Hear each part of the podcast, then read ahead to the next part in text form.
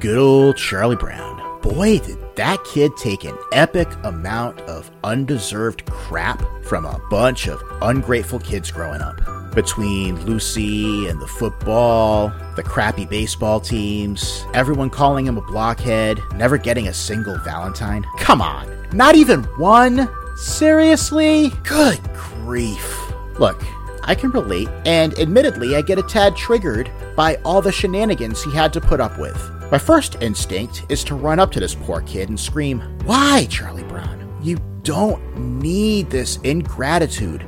Go find some better kids to hang out with. You deserve better than this crap. He could have turned around and told all of those ungrateful little twerps to take a hike and then went in his house to play video games. Would anyone truly blame him? I wouldn't have. Not one bit. Could have turned to the whole lot of them and said, You're all on your own. Good luck figuring it all out. Not like you can ask the adults around here unless one of you is fluent in trombone.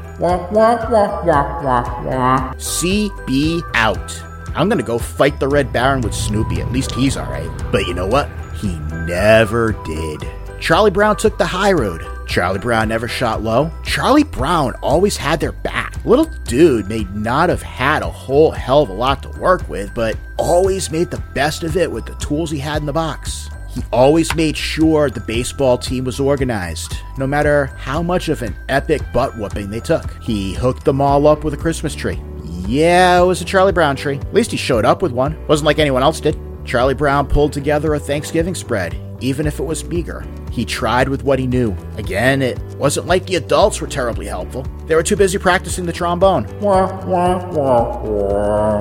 He still played football with Lucy, even as he instinctively knew he was ultimately going to land on his caboose. Kid listened to Schroeder play piano, whether he even cared about Ludwig von Beethoven or not. He sat in the field with Linus, waiting for the frickin' great pumpkin to let him down yet again. I mean, talk about having someone's back. Good grief, you listen to Peppermint Patty drone on and on about whatever the hell it was Peppermint Patty was droning on and on about. For all the grief this kid took, he deserves a trophy. And no, not one of those participation trophies all the kids get. Charlie Brown never let anyone keep him down. He always showed up and stayed in the room, always taking the lead and seeking out the solution in the moment. Kid was the rock. Ironically, considering that's all he ever received for trick or treat in that little Peanuts neighborhood. Charlie Brown was a master at turning the other cheek and a far better man than I am. I may not try to exact revenge like I tried to, keyword tried, as a youngster, but I must admit that it's my first instinct, even now, when faced with dealing with somebody that's belligerent.